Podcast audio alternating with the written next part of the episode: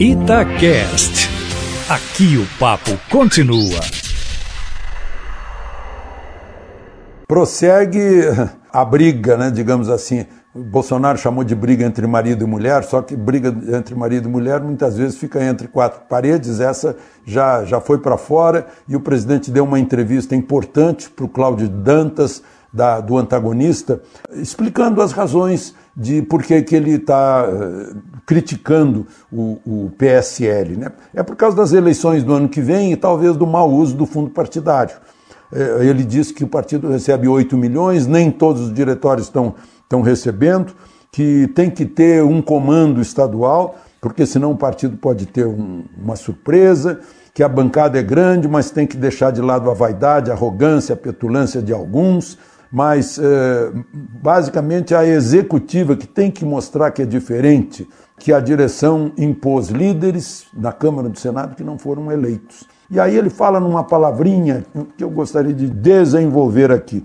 Ele diz que o partido tem que se organizar, ter um compliance e investir o fundo partidário realmente eh, em crescimento do partido em eleições.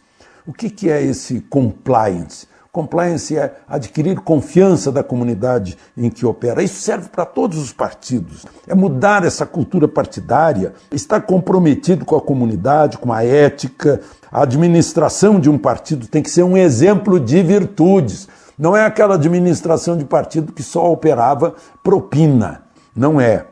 Tem que ter transparência, legalidade, eficiência, tem que ter órgãos internos de controle para receber denúncia, fazer auditoria em ações suspeitas que acabam expondo o partido. É um compromisso com o eleitor, com a população e também com o dinheiro público que o partido usa. Bom, queria registrar isso porque serve para todos os partidos. O TSE aprovou agora as contas da campanha de Aécio Neves para 2014. Imaginem só, aprova com ressalvas.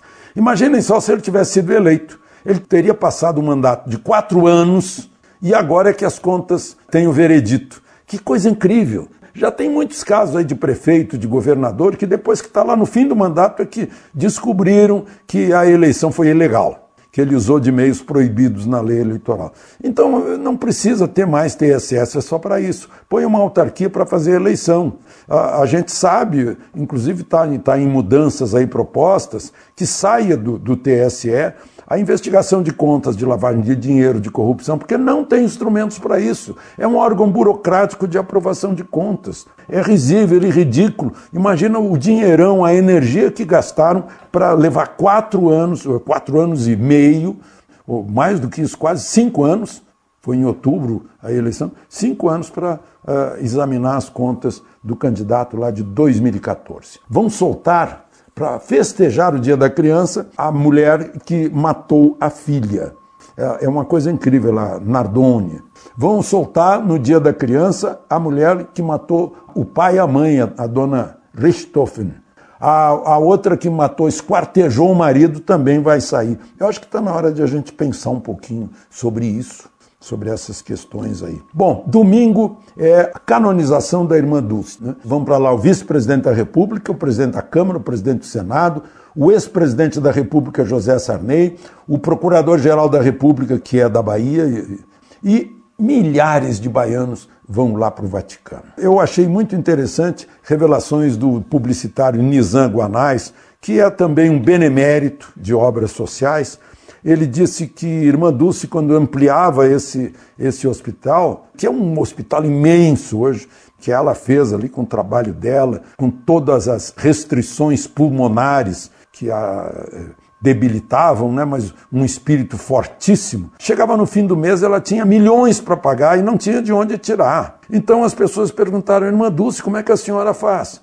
Ah, esse não é problema meu, problema de Santo Antônio. Isso eu deixo nas mãos de Santo Antônio. Sabe quem era o Santo Antônio?